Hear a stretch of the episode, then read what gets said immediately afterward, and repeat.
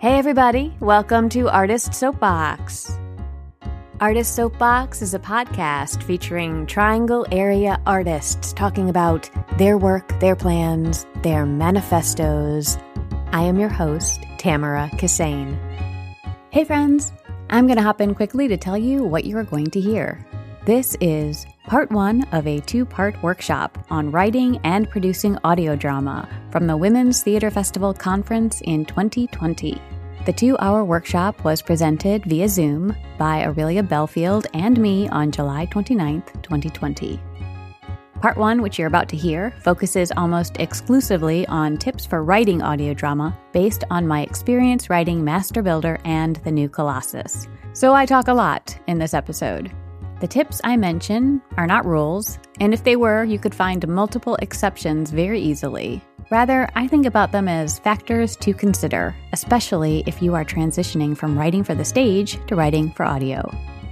I feel like I learn more each day about writing for audio, so no doubt my own thoughts and approaches from July have continued to become more nuanced and refined.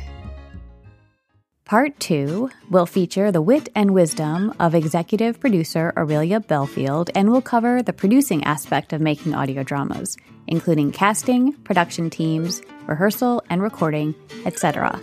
So stay tuned for that good stuff in the next episode and less of my voice. One last thing. What you are about to hear is essentially raw footage scooped from Zoom.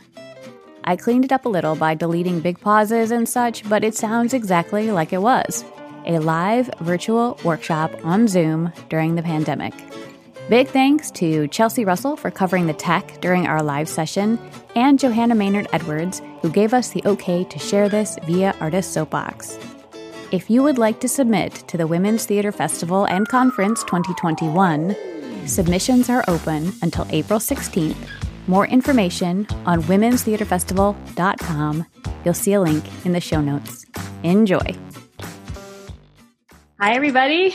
Yes, hello, everyone. Hello. Uh, welcome to the Art of Writing and Producing Audio Drama. I am Aurelia Belfield. This is Tamara Kissane, and we produce audio drama we write and produce audio dramas. Amazing. I function mainly as a creative producer, music supervisor. It's also what I do in my sort of day to day job and life. And I got connected with Tam oh, a long time ago, just as buddies. And we started doing the stuff together because we found we both had a love for it. But I'll let Tam take it away on the directing, writing, producing portion of it just a little bit of a, a bio for me. I'm a theater maker and a dramatist and a podcaster. I live in Durham, North Carolina. I'm the 2020 Piedmont Laureate.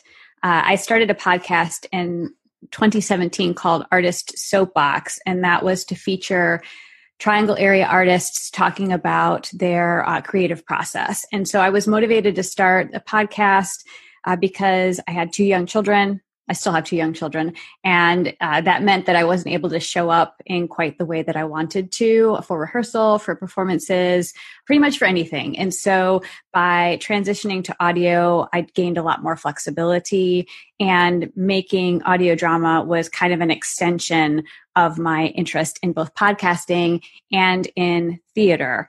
Uh, I started out, uh, as far as audio drama goes, with adapting my stage scripts into audio scripts. And now I'm writing directly to audio, uh, instead, kind of bypassing that stage version.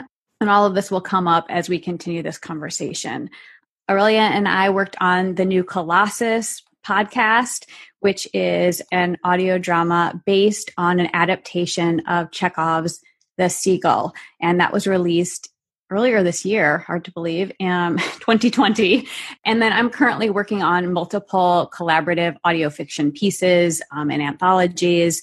Um, in 2019, I released an audio drama called Master Builder, which was also an adaptation of a theater script and was based on Ibsen's classic text of the same name. Before we begin, I just wanted to express my gratitude for the Women's Theater Festival and for this platform, for you all for being here, for Aurelia and all the people that I've worked with, because everybody has just been so awesome. I want to acknowledge that these are very difficult and exhausting times, especially, well, these are very difficult and exhausting times. At least they are for me. And so thank you for carving out time to be here. And I hope that in some ways, us coming together virtually is a balm perhaps for you. Um, I find myself working in a brokenhearted kind of way quite frequently, but coming together like this really helps. So, Aurelia, do you want to talk about what we're going to cover today? Sure, yeah. And just a little bit of background on me. I have already told you that I work uh, as a creative producer and also music supervisor in my usual day to day life here in Raleigh. Uh, I'm also a performer, I am a playwright. I am a director, um, and I've worked you know regionally and all over. And it is a fun, fun world to be a part of. I know I know several of you from that world, and I am grateful for you all to take some time out of the middle of your day. I hope um, you're having lunch or something equally as lovely. And thank you for the Women's Theater Festival for making this space for us to talk about this. I'm really psyched about audio dramas even before now, but especially now because I think it's really democratic way of making art. I think it is something that gives access both from the audience perspective and from the creative perspective to more folks. Uh, that otherwise might not be able to be a part of this community. So, folks with mobility issues, parents of children who can't always, you know, take their nights off, people that have to work long hours. And so, I think as much as we can expand our audience base and expand the types of works that we get to sort of see and hear, the better. So I hope that this inspires you guys to explore more of this uh, realm of storytelling. Yeah, and what we're going to talk about today is a lot of stuff, sort of soup to nuts, how to do an audio drama. And we're going to focus today on scripted audio fiction. I have Tam and I both have a background in sort of interview style podcasting and then made the jump into scripted audio fiction, which is a little bit different from what you would think of like a radio play, which is more of a Prairie Home Companion uh, sort of thing to give it a bit of an allegory. And this specific sort of audio fiction is very immersive. Uh, it relies a lot on stuff like music and sound design, and it essentially is like a play or a film, but it is just for your ear holes and not for any part of your eye holes, right? And it can be broken up into parts, or it can be very long, or it can be an anthology of sorts, or it can be ongoing for seasons and seasons, like a television show does. And we're just going to give you a general overview of how this works. How do we conceptualize it? How do we write it? How do we direct it? How do we produce it? And then how do we get it to you fine folks? Mm-hmm. Uh, we are not engineers, uh, even though we've we've both had to wear many many hats over the years when it comes to making podcasts. And I know if any of you all do make podcasts, you know what that's like. But I do not claim to be an engineer. Uh, Tamara also does not claim to be an engineer, so we're not going to get into sort of the nitty gritty of how to cut an audio drama or how to sound design for an audio drama. This is definitely a sort of 30,000 feet overview of conceptualizing, writing, dealing with actors, creating your collaborative team, and distribution. So, um, if you wanted to hear about, you know, this is the these are the programs that we use, and these are the templates, and and these are the specific types of microphones that we use. That's not going to happen today. I'm sorry to disappoint you. What we'll get into uh, as we talk about sort of building a team, we have some wonderful folks in the area that we like to work with when it comes to all of that good stuff. And so I'm sure we'll drop some names and you can look them up. Mm-hmm. Awesome. First, uh, disclaimer, and then a question for the room there are lots of different ways to make these pieces and we're only going to talk about our experience but if this interests you at all there is a place for you within this medium and the way that you want to do it. You can scale this very much like you would scale any kind of indie theater production. We're speaking from our own experience um, with the acknowledgement that ours is only one way of doing a thing. For the audience, can we ask you, please, how do you think that scripted audio fiction is the same or different when compared to theater? Pop it in the chat. What do you think? Same or different? I definitely know how I feel about that. I know there are some real misconceptions about how they are the same and how they are different. But I think Jeanette says it's different. Megan says that it's different. I think everybody says they are different but equal in value, which is the right answer. How are they different, folks? What do you think? Oh, Megan says it's different. It's one voice doing all of the characters. Hmm. I, Megan, I think you might be thinking about audiobooks, which is an awesome thing, uh, but it is a different thing. And we'll talk a little bit about that as well. Mm-hmm. Yeah. No visual spectacle. Yes. Relies on sound. Yes, yes, yes. All of this. Correct, correct. Theater has more of a visual design. Yes, and yes, and yes. Mm-hmm. So I think we're all coming into this on the same page. Storytelling relies on the listener's imagination to fill in the holes. That is definitely a part of it. Similar in that you have to have the potential to be immersed in the storytelling. Different in that you are creating the images as a listener and theater gives you the visuals. That is an awesome perspective, Juliana. Thank you so much. Another question would be, and earlier I kind of touched on this a little bit, but when we're talking about scripted audio fiction with immersive sound design, which is what we are talking about today, what do you think that means? I think this might be a harder one. Yeah. A scripted audio fiction with immersive sound design. What are kind of the hallmarks of that? Mm, includes atmosphere. Yes, Juliana. Mm, audio. Somebody saying audio drama relies on a narrator to describe what's happening. Okay. Okay. Yep. Franny's Franny's hitting it there. Uh, actors performing a script with a fully created soundscape. Mm-hmm. Music and sound effects. Sound effects and music complement and contrast the words. Okay. Yes, yes, yes. Thank you, everybody. Yeah. Oftentimes, when we talk about doing audio dramas, people immediately go to radio plays, and, and that is certainly something that we kind of we understand as a culture. Uh, kind of a callback to radio plays the scripted audio fiction that we make is not live, as, as some people mentioned. It's pre recorded and then sound designed.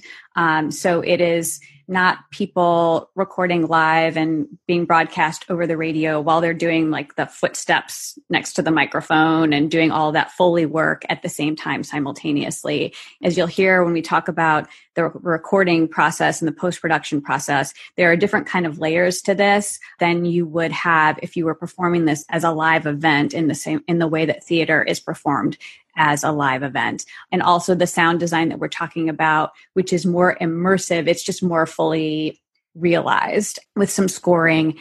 And I don't know. Do you want to say anything about else about that? Sure, yeah. So when we talk about immersive sound design, we're talking about really building a world. And we're talking about sort of you as a listener being plopped into the middle of a story, as opposed to with things like radio plays and audiobooks, you have the story that's being told to you.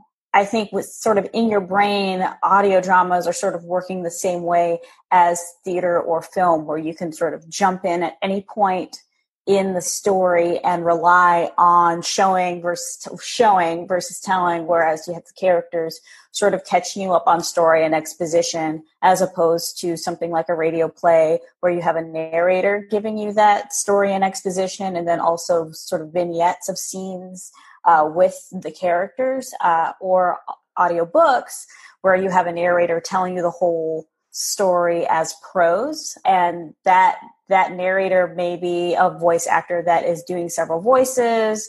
I've seen seen i've heard some audiobooks that sort of employ other actors for specific character voices but generally speaking you are you're listening to a book as if somebody were were reading you a book. And audio drama or narrative audio drama scripted podcast narrative podcast all different words meaning the same thing but it is much more like a, a theater production or a film that you that you can't that you can't see Mm-hmm, mm-hmm. Much more fly on the wall, kind of. All right, should we jump into the to the first pocket? Yeah, let's go. All right. So hopefully, as we continue through, more things will come up that sh- that will explain the similarities and the differences between theater and audio dramas. You hit on several of them. There are more, uh, both of the similarities and the differences, but I want to jump right in to the writing piece um, because I I'm a playwright and I happened to be the writer for Master Builder and for the new Colossus. And you know the chief thing that we need to ask ourselves when we're writing audio drama is what happens when we can no longer rely on the visual aspect and the live aspect of theater what do you lose when you don't have those and what do you gain? Um, because that affects the way that you write and then later on ref- um, affects the way that you rehearse record and produce the piece. So i learned a lot from adapting from the stage to audio. And then i also am learning a lot as i write straight to audio. I can't cover everything because that would be like a whole week long course about this, but I have about seven quick considerations that are related to writing audio drama that I'd like to bring up for you. And I'm writing and I'm talking about this from the viewpoint of a theater maker because I'm imagining that most of us are theater makers who are considering this right now. And that's my experience. Okay, so here we go, everybody. The big thing is that the audiences and the listening habits for the audience is different um, between theater and podcasts or audio dramas, right? So, audio listeners are very likely multitasking. They're not sitting in a dark theater giving you their full attention, right? Audio listeners are more likely if you don't grab their attention. There's a an audio drama maker named Wayland, who I really admire. And he says we have about 30 seconds to two minutes to capture your listeners. Otherwise, they will bounce to go to listen to something else. So you don't have that same kind of captive audience, and that affects the way that you build your story. The nice thing about audio is that your listeners can rewind and re listen, and they can also go back and re listen to previous episodes, which is really cool. But as you write, you want to think about how to dial in the appropriate amount of complexity so that multitaskers can follow what you're doing. And you also want to think about uh, whether or not you need to remind your listeners of names, relationships, kind of key elements, especially between the episodes. If you're writing a series of short episodes, they might need to be refreshed about who these people are, right? The audience and the listener habits also have an impact on the arc of your piece, the structure, and the length. So when you're writing for audio, and especially if you're writing episodically, as I mentioned, it's really important to start out strong. You need to grab them right away and keep them listening.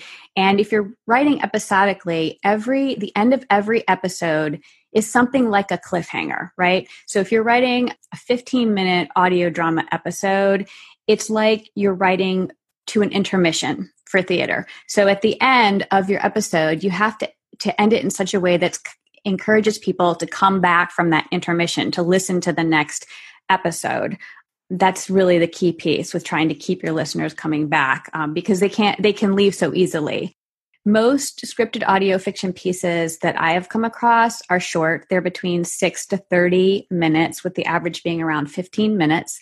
And that has to do, again, with those listener habits where people are in transit. They're do- they might be doing housework. They might be on a walk as they're listening. So they're not going to carve out necessarily that 90 minutes or two hours to sit down and listen straight through an entire uh, first act of a play. Something that I've been really interested in thinking about as a playwright is these kind of mini arcs. So, again, if you're writing episodically, you have the arc of the episode, right? You have a 20 minute piece that has to have a shape it. And then if you have nine 20 minute pieces, that season has to have a larger arc, right, to it as well. And that 20 and those nine episodes in that season is actually a lot of writing, right? So if you have nine episodes at 20 minutes each, that's like three hours of writing, um, which is different than writing for that 90 to 120 minutes that you would write for theater. Um, the way that you tell your story, actually, you can you can kind of stretch things out in audio. You can kind of go down some rabbit trails because you have that length of time, especially if you're writing season one, season two. You can really take your time in telling the story, but you just have to start it sooner. You really have to get that first episode nailed down really solidly so that people continue to listen to listen. Some of you talked about this the visual elements, right? That's the big thing when we talk about the difference between live theater and audio drama all of the visual elements for audio need to be handled differently. So if you are a theater director or you are a playwright and you say to yourself, I will clear that up in the staging. I will clear that up with lighting design, set design, costume design, stage pictures. That doesn't work in audio. You need to attend to that because we, as theater audience people, we actually get a lot through our eyeballs about relationship, about setting, about action, identifying information. So you don't have those kinds of visual cues that to give to your audience that helps them understand the story. Things like proximity between characters, simultaneous action, movement in silence, uh, or movement with music. Those are tools for the theater that don't necessarily translate really well to audio here's an example. So for the new Colossus, which I mentioned was originally staged at Man Bites Dog Theater, I had to write in a, a completely new seven page introductory scene that didn't exist in the stage version in order to make it make sense in audio. So on stage, uh, the setting, the concept, and the relationships were all kind of established with this fluid beginning as the audience entered the theater. The music played while the characters set up the stage. We could see the characters interact with one another. Some of the characters interacted with the audience because they were all supposed to be one larger audience. Well, none of that translated to audio. So I had to write a different kind of expository uh, seven page scene, just setting up all the things that were covered in that sort of pre show setup for the stage. Uh, the new Colossus also had a script that was heavily based on using film as a visual element. So, uh, our main one of our main characters, Conrad, was a filmmaker, and we had films playing during the stage version while dialogue was still happening and people were getting a lot of information through their eyes because of his filmmaking and that had to be changed as well Aurelia, do you want to talk about the the dialogue piece about how to include some of some of these things that audience members need to know? Sure. I think a big part of it is how, like you mentioned, in our more casual interactions with each other, there's so much information that we get. And with a show like this, you want to make sure that the casualness is preserved. Um, you want to make sure that sort of colloquialisms are, are preserved and you don't want you don't want that exposition to feel super stilted or just like shoehorned in like okay i have to tell you about what's going on so here you go and you can't see anything so i'm just going to dryly explain it to you or have people say things that people just wouldn't say to each other, right? People wouldn't just straight describe certain things or like, why are you doing this very specific movement that mm-hmm. relevant to the story, right? But we actually do things like this every day with each other. We talk about the weather we talk about, you know, you got a new haircut, or I really like your makeup today, or you're wearing this particular outfit and I like it or I don't like it, or where where we are, what we're doing. Like we we do talk about these things. If you meet up with somebody in the park and you say, "Oh my gosh, uh, it's such a gorgeous day out. Let's go sit under this tree." I think it'll be more comfortable there since it'll be a little bit of shade and there's just so much sun there's a way to have that happen in conversation that uh, feels organic and just moves you along with the story. And that is a way in which audio dramas are very much like a film. Like writing for audio drama is very much like uh, screenwriting because you want to do a lot of showing and and not telling and you want to have as much information as possible in your character to character dialog mm-hmm. So, as an example, uh, we thought we might share the first minute and a half of the first episode of the new Colossus and then talk about what we were trying to cover in just the first 90 seconds. And then I will continue on and talk about more writing considerations. Chelsea, can you play the first minute and a half for us? Yes.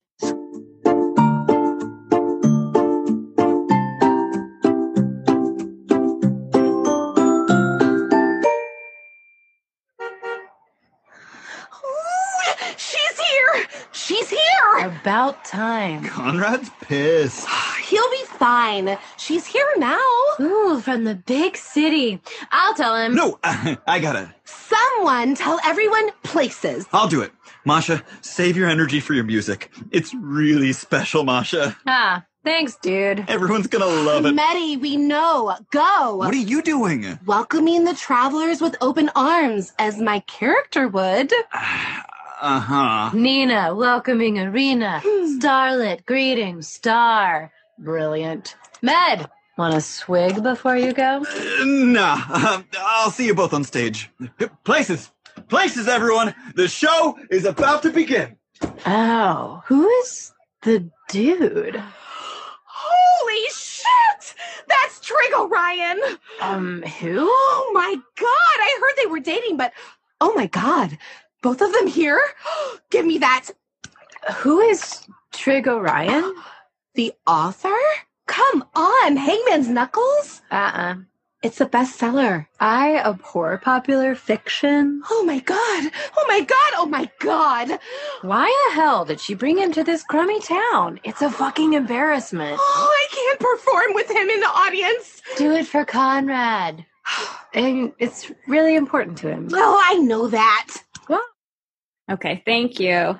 Wonderful. All right, so that was about 90 seconds. And what we were trying to cover in 90 seconds has to do with opening with some excitement and some motion, introducing listeners to the names, the characters, and the relationships between them, giving them a sense of where this is set, the exposition, and the general style of what this piece is going to be. And like I said, this is all brand new. It did not exist in the stage version. That was a scene with three people. And one of the things that I've noticed in audio is that it's often easier to have a smaller cast and that has to do with a couple of different things. So the nice thing about audio is that you can ultimately have a larger cast because you can bring people in in these sort of drop-in pieces. So you can have temporary characters that are just featured in one episode. You can have one-liner people shouting from a crowd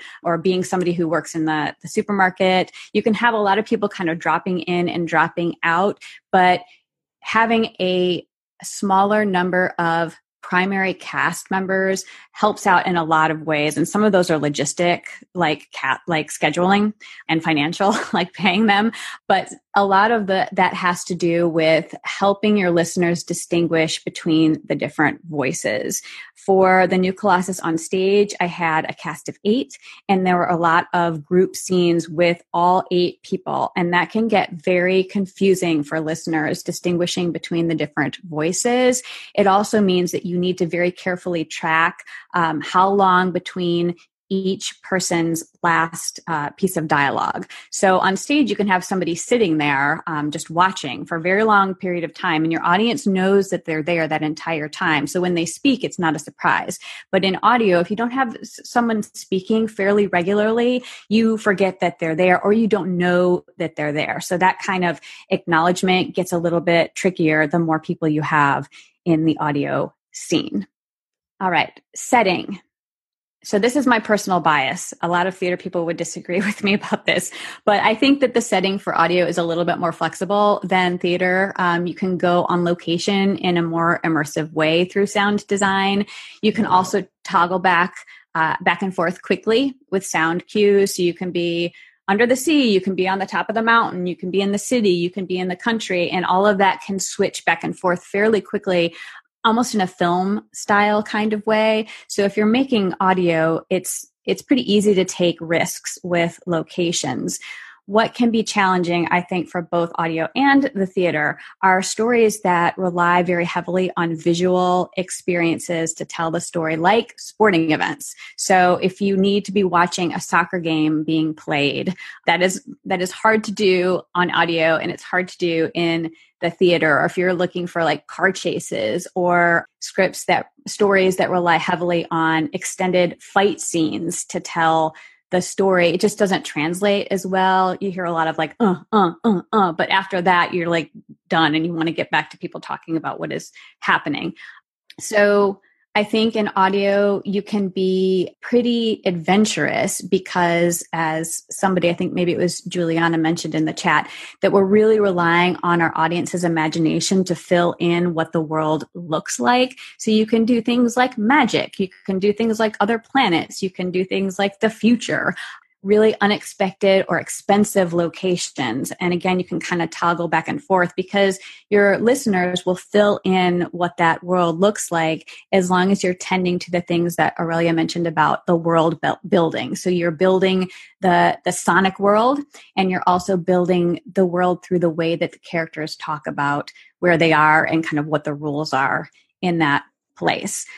Master Builder, which is the first audio drama that I uh, that I released in 2019, that was set entirely in an office, and I did that because on stage it was a very economical choice, and it didn't require a lot of um, moving pieces set wise. People could just kind of go into the office, and it was there. And I made that choice for a specific reason.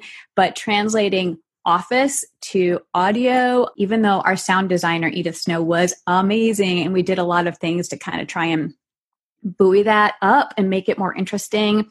Office is not as exciting as being, you know, in, in, in most other places. I think we can, I think we can all agree on that, right?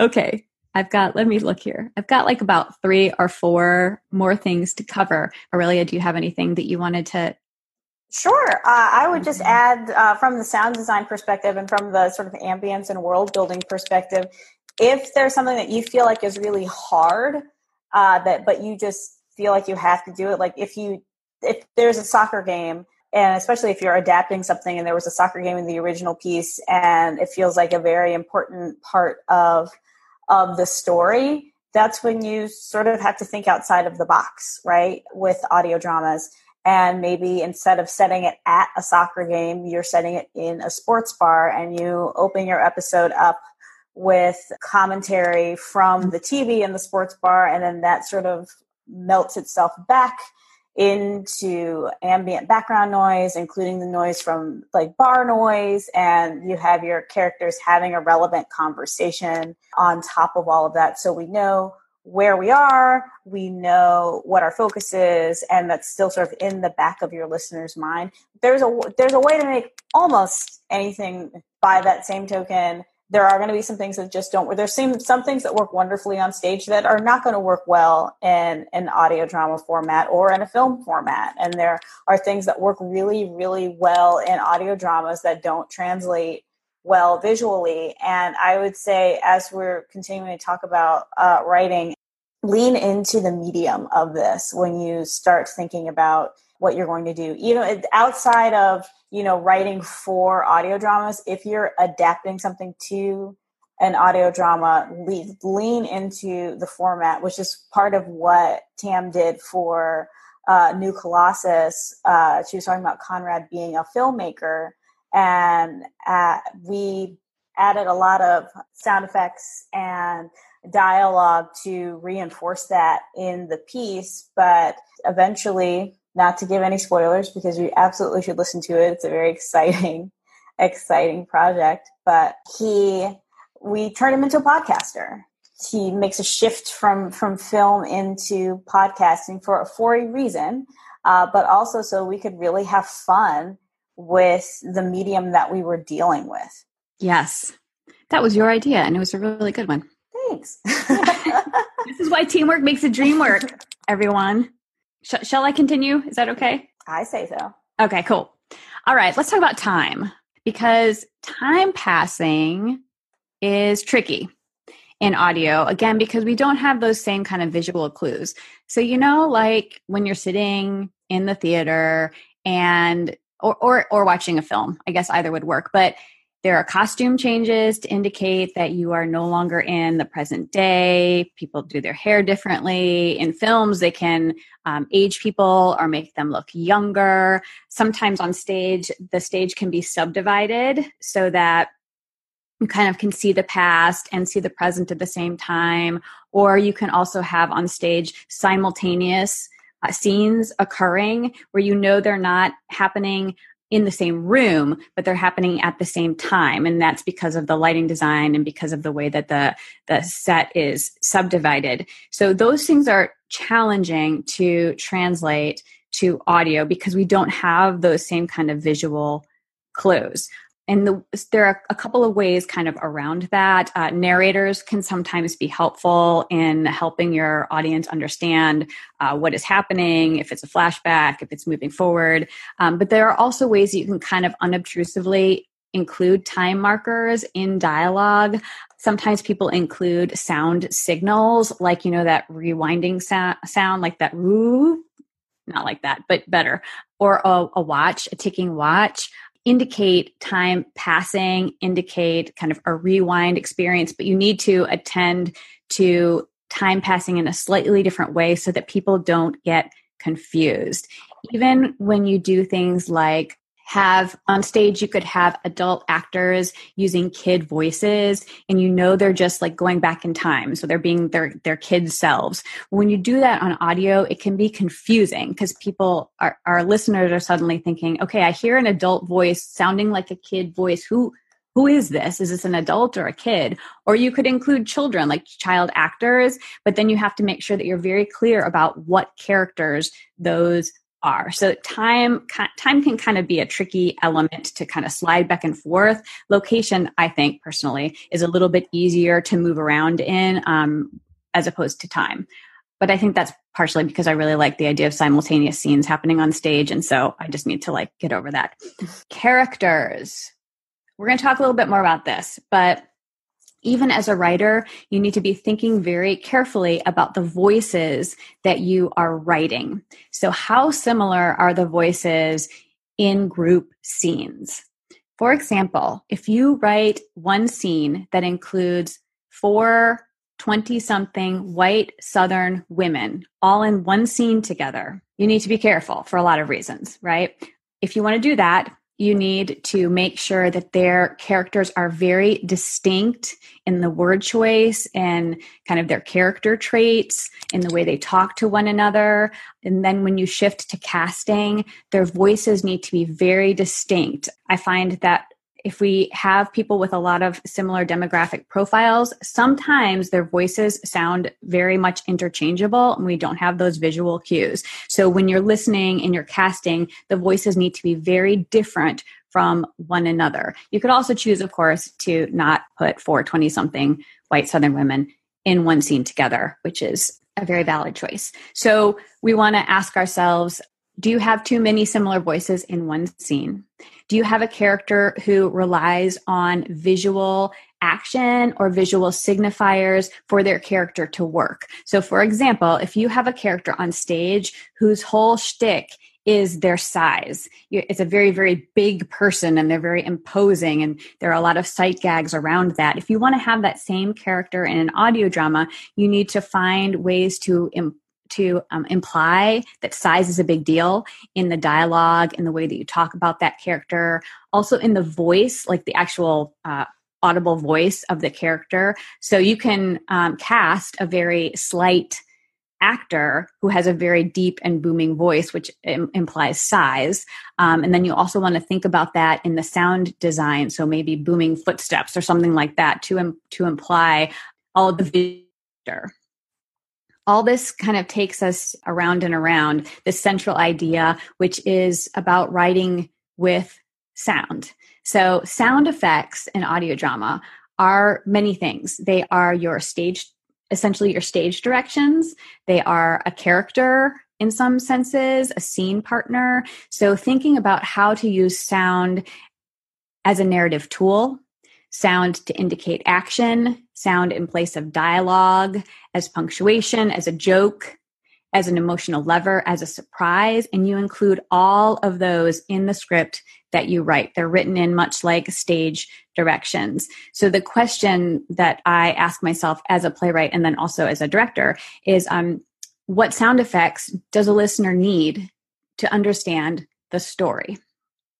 Right. And so when writing dialogue, we need to consider what does the audience absolutely need to know and when do they need to know it. You don't need to say what the audience can already figure out but you need to say what they can't figure out right? I think revelation like when you reveal certain ideas through sound design or through dialogue is really important in audio and it can um it can help you play audio jokes on your listeners which is also really funny. So Last thing for me are two vocabulary words, which I didn't know, and maybe you already know them, but uh, they are diegetic and non diegetic sound. So, does anybody know? Is anybody familiar with those two words, diegetic or non diegetic sound? Okay, somebody said yes. Does anybody want to venture what uh, a guess as to what those the difference is there? Yes. Diegetic sound is often called actual sound. So it is sound that is included in the reality of the scene. So for example, if we were doing a restaurant scene, the, the diegetic sound might be the crowd sound in the background. It might be ice clinking in a glass. It might be drinking sounds. Might be fork uh, and knife sounds on the plate. Those are all part of the reality of the scene that that these characters are in. And you can use music as diegetic as well. So in the new Colossus, we have people playing music in the scene as part of like what is going on in the reality of those characters. Um, so that in that case, that is diegetic sound. Non diegetic sound is the stylized sound. So that is not within the sort of actual reality of those particular characters. It could include underscoring like film music, could include narration. So another character kind of speaks in, you know, with the God voice over the scene. Anything that's outside of the reality of the world is non diegetic sound. Sometimes um, you can use this in distorting actors' voices, which we used in Master Builder. So in the reality of the scene, their voices don't distort. But in order to kind of emphasize like the emotional quality or how the other character is hearing that or to give audience members a way of paying special attention to that moment, we might distort the voice or cause an echo or something like that. So those are all things that you're thinking about when you're writing and when you're directing and sound designing a script. I'm going to get ready to share a page of the new Colossus. Aurelia, do you want to say anything before I do uh, that? Uh, sure. I, we're going to get into a new section in a minute about uh, team building and exactly what you need to look for uh, when you are building your team of collaborators. But I think this is a good time to point out that like that is something that's really important, especially when it comes to having a really great sound designer because all of it like this is this is your set and your sound and your everything like this mm-hmm. is your whole world that's being built so and also sort of work with somebody that you can think outside the box with that you can world build with because some of these sounds are going to be things that are layered on top of each other that don't seem to make sense at, at first, but then once they get worked into the story, everything feels right. Awesome. All right, I'm going to endeavor to share something. cool. So this is a page of the new Colossus script. It's not too fancy. It looks like a theater script for the most part. But what I want to kind of draw everybody's attention to is towards the top of the page where it says FX, and those are the sound effects the information included there actually gives the sound designers and the actors a lot to, to work with. So we see distant shore sounds and daytime sounds that two characters are making light conversation that one, that Conrad is plugging in equipment so there's the sound of the equipment kind of clicking together and switches flipping and stuff like that and we also have another character who is on the periphery so the character is away from the central action but he's there and that is Soren so what that tells the sound designer, it gives them uh, a sense of the environmental sounds, right? Um, the sounds related to the action. It also helps the actors know what kind of non dialogue uh, sounds that they, that they need to make. So when Conrad is plugging in equipment, he's not just clicking things. Uh, it, it, helps audience members understand what he's doing. If he's also kind of muttering under his breath as he's flipping things on, it helps Trig and, and Irina, the actors playing those characters, understand what they're doing simultaneously. And so we have to make sure that we get that during those recording days because we have to have that audio track, right, to, to layer in. The other thing that this tells uh, the sound designer and also me as the director is something called sound point of view, which is something I'm still trying to uh, track um, because in the theater I'm just so used to this idea that people can see the entirety of the the stage and that the point of view is more the choice of the audience members with some um, assistance from say the lighting design or the stage picture.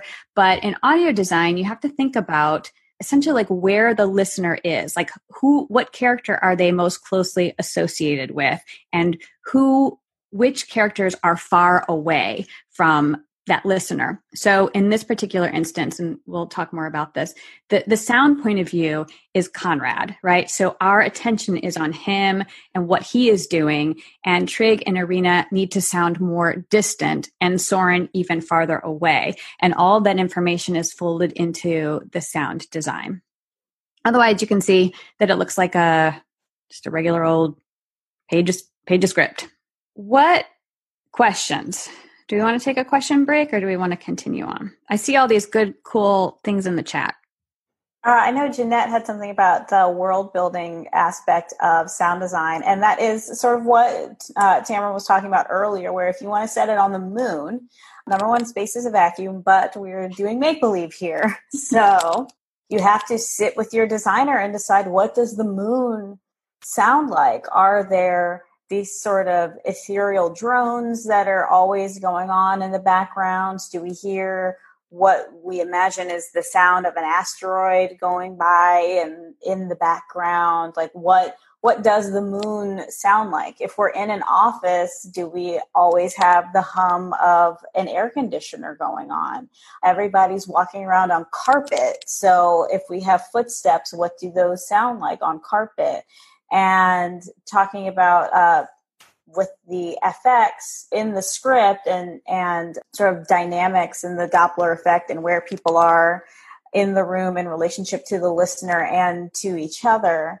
Uh, we're also talking about diegetic sound that you are going to Foley, not live Foley like a radio play, but if you have actors and they're eating, you want to record those actors eating you want to record the specific mouth sounds of those actors because you, those are the sounds that you don't want to have sound canned at all. Um, and working with great sound designers, there are obviously ways around that, and there's a lot of layering and other stuff that's going on that makes the other diegetic sound that you don't record sound really great. But like in the new Colossus, we have Masha who uh, almost always is drinking something and so we took some time out of our recording process to record Skylar opening actual cans and drinking actual drinks so that it sounded organic.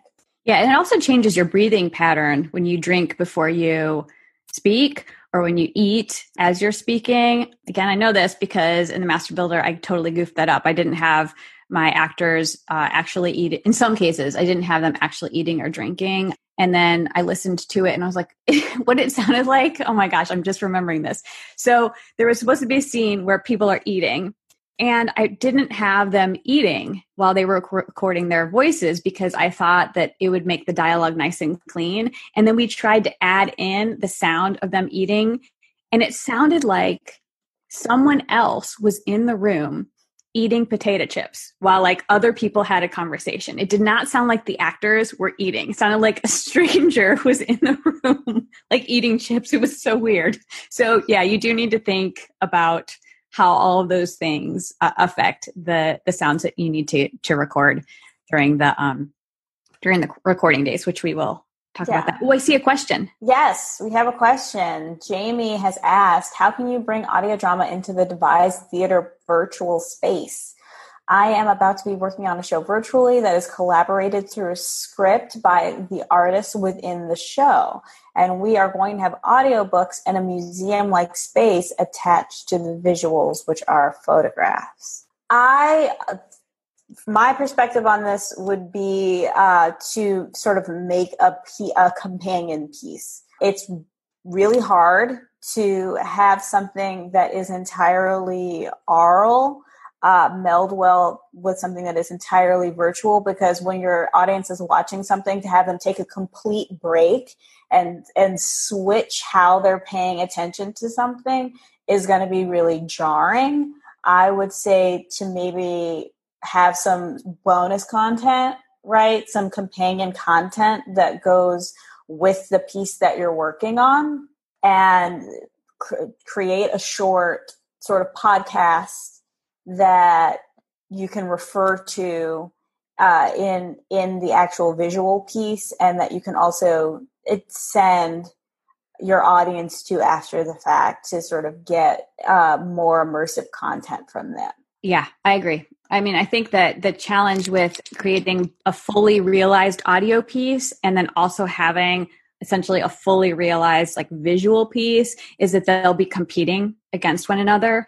I've I've had that experience before where I went to a show that had a fully realized audio piece and you were supposed to listen to it as you walked around to see the different scenes that were playing out in front of you and I had to turn I had to only listen do one. I couldn't listen to the audio and um, take in the visual scenes. They were competing against one another. So if you're going to experience them as an audience member simultaneously, then I would build them to complement one another rather than build them to compete with another. for sure Right on. Do you know what's happening with Artist Soapbox? Have your ears missed our original scripted audio fiction? Well, come on and listen to the Declaration of Love anthology, The New Colossus, and The Master Builder. Get up to dates on patreon.com slash artist soapbox and become a patron of the podcast. Please see the links in the show notes and at artistsoapbox.org. You can always reach out to artistsoapbox at gmail.com. Stay in touch. Thanks, friends.